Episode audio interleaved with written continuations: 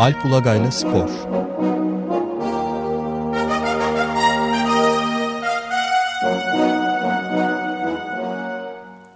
Günaydın Alp.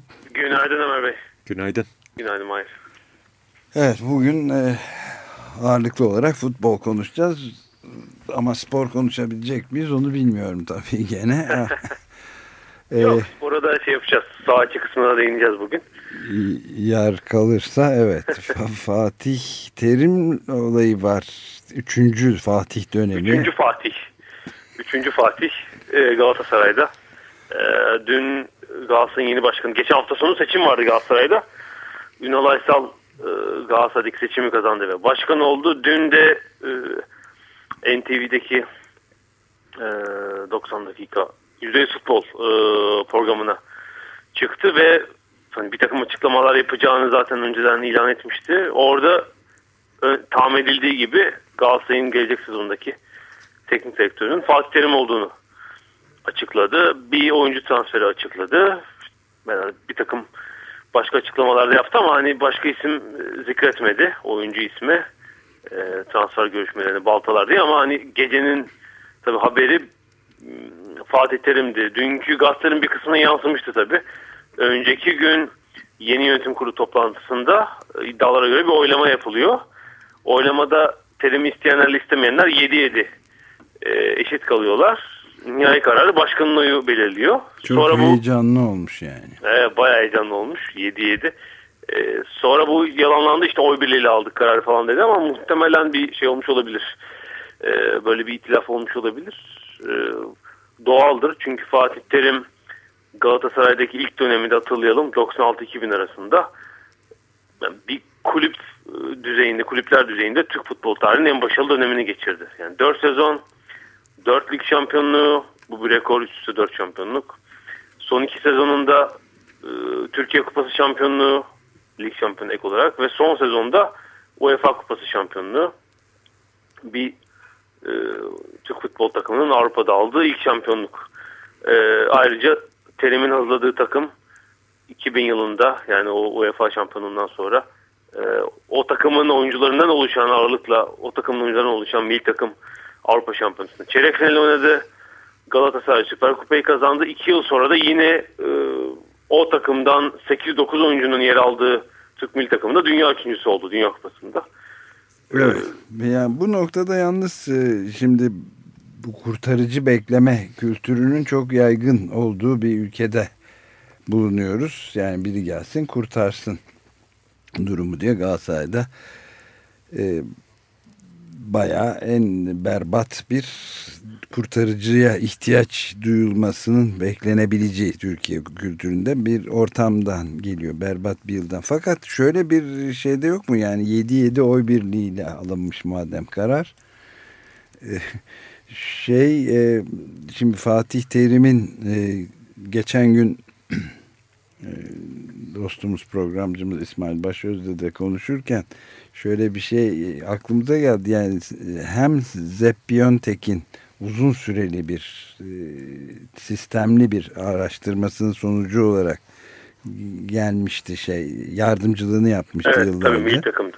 Milli takımda. Öte yandan Galatasaray'da da bir Yup Derval'in büyük sistemli uzun bir şeyi de etkisi vardı. Bu ikisi birden düşünülerek belki e, Fatih'in Fatih Terim'in de arkasında böyle bir altyapının bir kültürün yattığı düşünülebilir. Şimdi böyle bir şey var mı? Yani ne, neye göre kurtaracak? Tabii kesinlikle. Ee, şey doğru. Ee, çünkü Galatasaray'ın 96-2000 arasında yaptığı hamle, başarı e, aslında 85'te başlatılan bir yönetim şeyinin, yeni yönetim biçiminin e, sonuçlarıydı. Yani 85'te Galatasaray'ın özellikle 100 Avrupa dönük yöneticileri bir plan çizdiler. İşte Alp Salman, Faruk Süren, birkaç isim daha dediler ki yani biz kötü bir dönemden çıkıyoruz. Yeni bir şey belirleyelim. Hem yüzü Avrupa'ya döndürelim. Bir bu düzeni kuracak bir isim getirelim. Dervali getirdiler. Evet. Sonra üzerine eklene eklene işte Terim dönemine kadar geldi. Yani Terim'in Fatih Terim ilk göreve geldiği dönemde elinde yani önemli bir kısmı Galatasaray'ın genç takımlarından yetişmiş yetenekli oyuncular vardı. E onları iyi harmanladı, iyi yabancılar seçti. E, ve başarılı oldu. Ama 90-2000 arası Fatih Terim'in başarılı dönemi. Yani önce milli takım, Piyontek'in yardımcılığı, sonra e, milli takımda birinci adamlık, sonra Galatasaray. Ama 2000'den bu yana Fatih Terim çok başarısız. Bunu çok açık söylemek lazım. E, İtalya'ya gitti. İtalya'da başkanlarla geç, geçinemedi hatırlarsınız. Önce Fiorentina, sonra Berlusconi. İkisinden de ayrılmak zorunda kaldı. Tekrar Galatasaray'a geldi. 2002'de ve bu sefer müthiş paralar harcatıp e, ve bugünkü borç stokunun önemli bir kısmının oluşmasına yol açıp başarısız bir şekilde ayrıldı takımdan. Tekrar milli takıma geldi. E, skandal İsviçre maçını hatırlarız. E, 2005'in e, Kasım'ıydı. E, kavga dövüşü İsviçrelileri buradan pataklayarak gönderdik. E, ve şey e, ondan sonra işte Avrupa Şampiyonası var. Hani tek artısı Fatih Terim'in 2008'deki Avrupa Şampiyonası yarı finali ama hani baktığımızda şu an e, ne Avrupa'dan ne böyle hatırı sayılır bir yerden talep olan bir teknik adam da değil. Bir takım Arap ülkelerin isimleri geçiyor. Umman falan vesaire ama hani e, Türkiye ile kıyaslanabilecek yerler asla değil. E, böyle bir durum. İkincisi tıpkı dediğiniz gibi e, yani Galatasaray son 10 yılı çok kötü bir düzende geçirdiği için şu anda kurumsal düzende e, şey o tavrımar olmuş durumda. Yani genç takımlardan oyuncu gelmiyor. Futbol takımı oyun sistemi tamamen kayboldu. Önemli bir borç yükü var. E, kadroyu belki yenilemek gerekecek. E, ama Galatasaray kültürü, futbol kültürü kaybolmuş durumda. Yani takım bir sene Avrupa Kupalarını oynuyor, iki sene oynamıyor, bir sene tekrar oynuyor. E, yani buradan çıkmak için öyle hani bir adamın sihirli değneğiyle olabilecek bir durum değil. Hakikaten belki 85'te yapıldığı, 84-85'te yapıldığı gibi tekrar bir şey lazım. Bir yeni atılım planı lazım. Hani hiç olmazsa bir 5 yılı planlayıp. Ama şimdi ilk sezondan terim geldi, takım şampiyonluğa yürür. Mümkün değil. Yani ciddi harcama yapılması lazım belli mevkiler için. Ama öyle bir kaynak var mı? Şimdi bilmiyoruz. Başkan yeni başkan nasıl kaynak yaratacak? Evet gene aynı tartışmanın evet. bir parçası olarak şeyi de düşünmüştük mesela e, işte Hollanda'dan gelen ekiple özellikle de dünyanın en iyi ikinci adamı olan e, ne Neskens'in de ikinci adam olduğu söyleniyordu. Rijkaard'la beraber böylesine sistematik bir e, e, tekrar altyapı e, uzun vadeli bir planlama ve altyapı kurma çabasına girişilebilir diye düşünüyorduk e, düşünülüyor biliyordu. Buna da hiç şans verilmedi. Bunu da İsmail'le evet. tartıştık biz yani. Yani şu sıkıntı oluyor Türkiye'de bu özellikle büyük takımlar için. Yani her sezon başarı beklentisi olduğu için hani bir sezonu biraz daha düşük hedefle geçirelim. Ee, hani ne bileyim o sezon hani bir Türkiye Kupası şampiyonluğu ligde üçüncülük hedefleyelim. Ama bazı oyuncuları takıma yerleştirmekle geçsin o sezon. Hani iki sezon iki sezon sonrasının daha e, sistemli kuvvetli takımını kuralım. Böyle bir hedef pek kabul olunmuyor tabii Türkiye'de. Muhtemelen yeni başkan da ben Türkiye şartlarını tabii biliyorum ama hani uzun yıllar yurt dışında yaşamış bir isim. O da belki hani büyük başarı sözü verecek. Bu tabii baskı demek. Yani terim içinde, oyuncular içinde bir baskı yaratacak. Ee, hani şey halinde de hani kötü başlangıç, çok iyi gitmeyen bir ilk sezon. Ee, bu durumda da şey oluyor tabii. İşte terimde yine olmadı. Hani belki e, planladığı bir şeyler var ikinci sezon için vesaire. E, yine öyle bir sorun olacak. E, ancak hani son 10 yılı iyi geçirmediğini tekrar hatırlatalım terimin. ikinci döneminde de çok fazla para harcattı. Yabancıların biri geldi biri gitti, biri geldi biri gitti. Herhalde e, o iki sezonunda e, ondan fazla yabancı oyuncu transferi yapılmıştı. Ama tabii çabuk başarı istiyordu takım. Mümkün olmadı. E, böyle bir sıkıntı var. Çok kolay bir dönem olmayacak Galatasaray için yani. Çünkü yani hem sportif açıdan hem idari açıdan büyük bir şey var, yılgınlık var. Yani iki tarafı da toplamak lazım. Peki, Zor bir süreç olacak. Peki e, ileriye matuf bir soru da sorayım. Hı. İmparator da diyecek miyiz yeniden? Üçüncü Bugün var. Bugün gazetene bak, baktıysanız İmparator 3 falan gibi. Öyle mi? Ha gelmiş. Yani. Mesele yok o zaman. Tamam kurtarır şeydi neydi Star Wars serisinin üçüncü filmi Empire Strikes Back galiba evet, değil mi? Evet.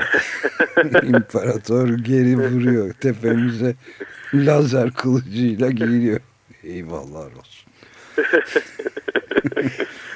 evet, biz peki başka kurtarıcılara gidelim. Şimdi Real Madrid'de de bir Türk olduğu söylenen insanlar dönemi, futbolcular dönemi başlıyor öyle mi? Başladı Re, da, da. Zaten Real Mardin oldu artık ismi. Bu da Türk kökenli oyuncu olunca Real Mardin. Şaka bir yana ilginç bir durum hakikaten. Ee, Mardin, Almanya... Mardin'in çok etnili yapısında tabii göz önünde bulundurmak lazım oraya da. Evet. Yani, futbolda zaten üst düzey takımlar tam öyle hani şeyli e, çok kökenden çok ülkeden bir sürü oyuncu var. Geçen hafta da konuşmuştuk hani e, her 5 kıtadan belki oyuncu oluyor takımlarda. E, Real Madrid'de durum şöyle ilginç yani Almanya yetişmiş orada büyümüş. E, Türk veya Türk kökenli 3 oyuncu e, birden kadrolarında. E, geçen yıl Alman e, vatandaşı, Türk kökenli Alman vatandaşı Mesut Özil'i dahil etmişlerdi. Çok iyi bir sezon geçirdi. E, yani 2-3 sezon önce dünyanın en iyi oyuncusu gözüyle bakılan Kaka'yı ilk takımdan kesti mesela. Evet. E, bu zaten başlı başına bir şey konusu. Çünkü Jose Mourinho da öyle hani seni sempatik buldum falan yapacak bir isim değil. Çok pragmatik düşünür. Hani kim yararlıysa onu oynatır takım düzeninde. Onu yararlı gördü ve oynattı. Çok da iyi bir sezon geçirdi. İşte 16 gol attırdı. 16 ya da 17. Ligin en çok asist yapan oyuncularından biri İspanya Ligi'nin. Ee, 12'sinde Ronaldo attırmış. Orada da işini biliyor. evet. Kimi attıracağını biliyor. Bunun üzerine hmm, yani son 10 gün içinde Real Madrid e, iki transfer daha yaptı Bundesliga'dan Alman Ligi'nden. Bu sefer Türk milli takımda oynayan ve ama Almanya'da yeni yetişmiş iki Türk oyuncu. Biri Nuri Şahin Dortmund'dan öbürü de Bayern Münih'ten e, Hamit Altıntop. E, şimdi tabii hani biz Türk Türk diye şey yapıyoruz. Hatta son iki oyuncu Türk milli takımında da oynuyorlar tabii. Hatta Hamit Altıntop milli takımın kaptanı. Son maçlarda kaptan çıktı. E, önemli bir oyuncu. E, ama yani üç oyuncunun tamamen Alman sisteminde yetiştiğini, Alman takımlarında parladığını evet, ve orada başarılar elde ettiğini unutmayalım. E, bu aslında hep e, söylenen bir söz. Yani Almanya'da Hmm, geçen galiba açıklanmıştı. Tahminlerin üzerinde Türk, Türk ve Türk kökenli e, kişi çıkmıştı. E, 3,5 milyona yakın yanılmıyorsam ama herhalde 1 milyon civarı bunların Alman vatandaşı oldu. E, Şurada döneminde çıkan göç yasasının da şeyiyle e, verdiği imkanlarla 3,5 milyon kişi var. Bunun kaçta kaçı işte futbolcu adayı ya da futbolcu yaşındadır e, erkek olarak yani birkaç yüz bin herhalde. Ama bu birkaç yüz bin kişiden işte Alman, İspanya dünyanın en büyük takımına 3 tane oyuncu gönderebiliyor.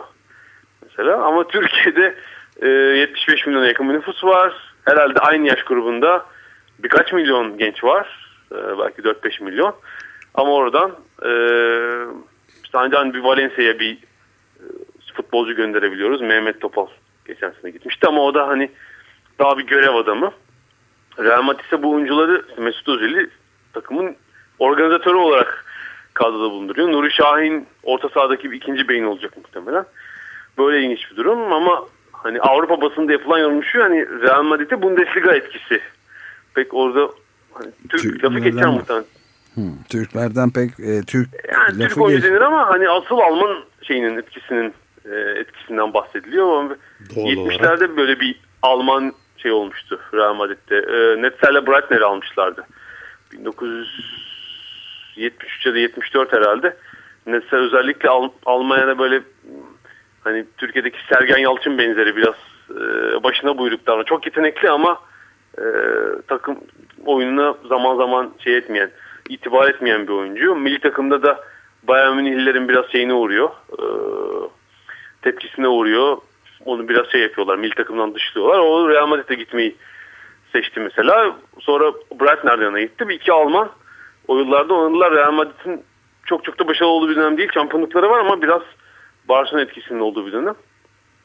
Şimdi ondan 35 yıl sonra e, Almanya'ya yetişmiş 3 oyuncu daha var. Tabii herhalde Türkiye'de ilginç bir durum olacak. E, çünkü bir Barcelona sempatisinin özellikle futbolun nedeniyle olduğu muhakkak. Ama bu sefer e, Mesut Özil Alman milli takımda oynamasına rağmen e, ilgili takip ediliyordu. Şimdi Türk milli takımında oynayan iki oyuncuyla birlikte Türkiye'de ilginç bir rekabet olacak. Ben şeylerde hani sosyal forumlarda e, e, şeyleri görüyorum. Hangisini tutacağız ya bu sene diye. Böyle bir şey var futbol severlerde. e, ikileme düşmüş durumda herkes. Böyle bir durum ama hani buradaki şey şu hani Almanya e, işte Türk kökenli, Japon kökenli, Gana kökenli neyse yetiştiriyor dünyanın takımına yolluyor. E, Türkiye'de biz yetiştiremiyoruz. E, hani kilit nokta bu. E, şeyde zaten Türk milli takımının son maçlarına baktığımızda da kadroyu sayınca ilginç durum ortaya çıkıyor. İlk 11'in 5'i bazen 6'sı e, Almanya yetişmiş oyunculardan oluşuyor. Yani e, ligdeki bazı takımlara durum aynı. Kayseri Spor'da sanıyorum 8 ya da 10 Almanya'da yetişmiş. Orada doğmuş, büyümüş. Futbol eğitimini orada almış. E, Türk oyuncu var. E, yani Türkiye'deki şeyin oyuncu, genç oyuncu yetiştirme sıkıntısının e, ne kadar büyük olduğunu açık bir göstergesi aslında.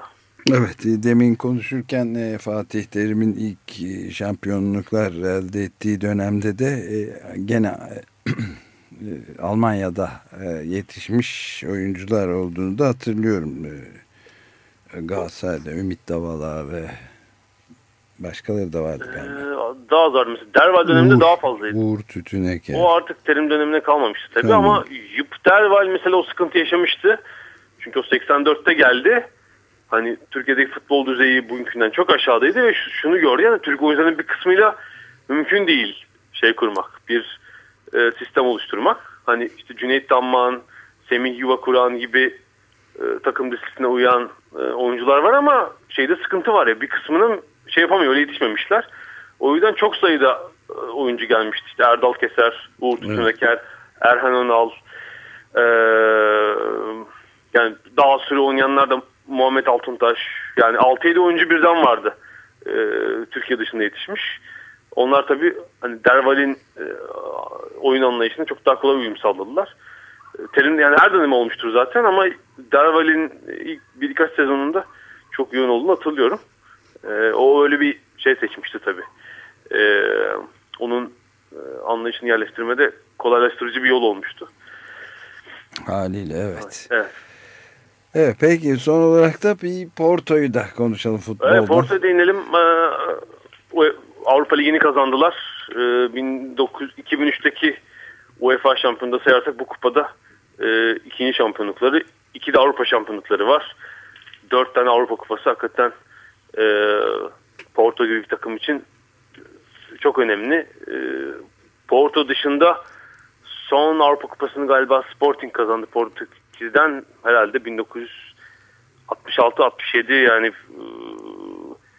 40 yıldan fazla olmuş durumda. Hani son 30 yılda e, Portekiz'de kurdukları üstünlüğü biliyoruz zaten. Herhalde 85'ten 84-85'ten bu yana e, 27 sezonunda 20 şampiyonluk falan kazandı Porto. Benfica ile hani Portekiz'in geleneksel bir numara takımı Benfica'ya karşı ciddi bir üstünlük kurdular. Aynı dönemde e, e, dörtte Avrupa Kupası kazandılar.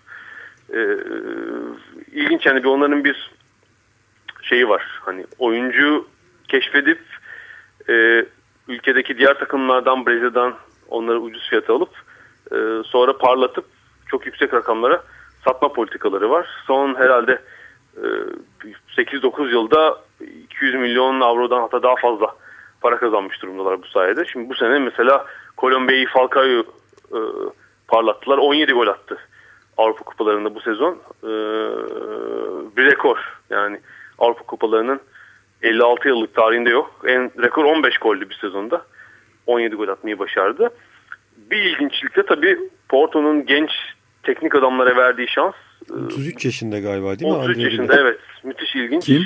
Andre, Andre, Villas Boğa. Andre Villas Boas. E, Mourinho'nun yardımcısıydı bir dönem. E, Mourinho'nun özellikle rakipleri izlettiği yardımcı antrenörüydü.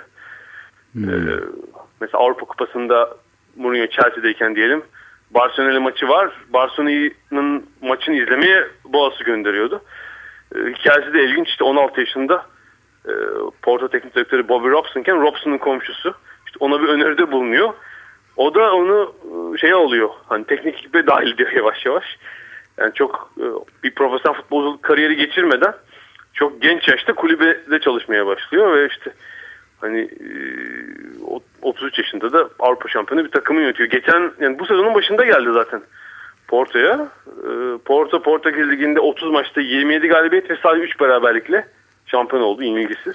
Ve ilginç de yani hani e, futbolda özellikle başarılı spor adamlarının bir yerden sonra kafalarının büyüdüğünü egolarıyla beraber e, görüyoruz. Ama işte açıklamaları ben e, çok yetenekli bir oyuncular topluluğunda sadece bir dişliyim gibi bir açıklaması da var örneğin kendisinin. Ve Bayağı şey alçak gönüllü.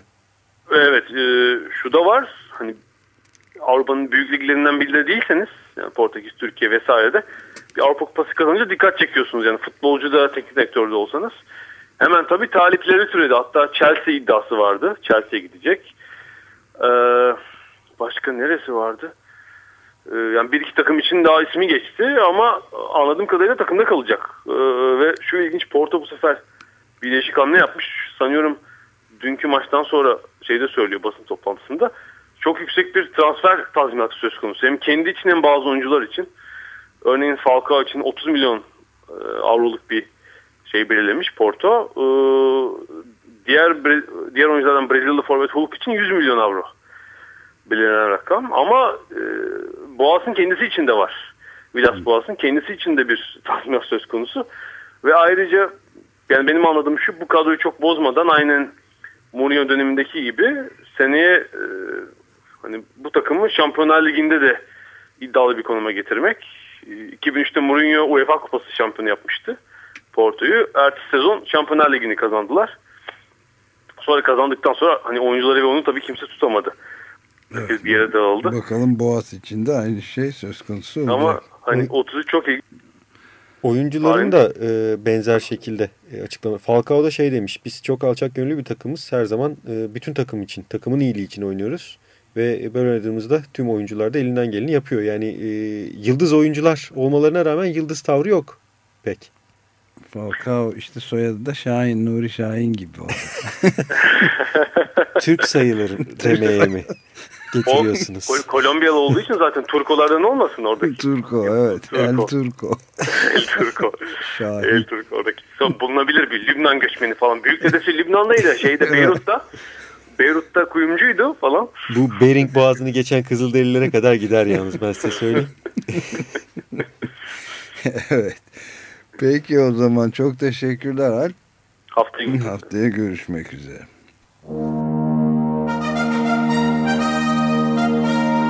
Alp Ulagay'la Spor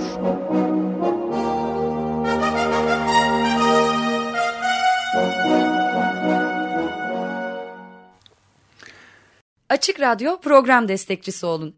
Bir veya daha fazla programa destek olmak için 212 alan koduyla 343 41 41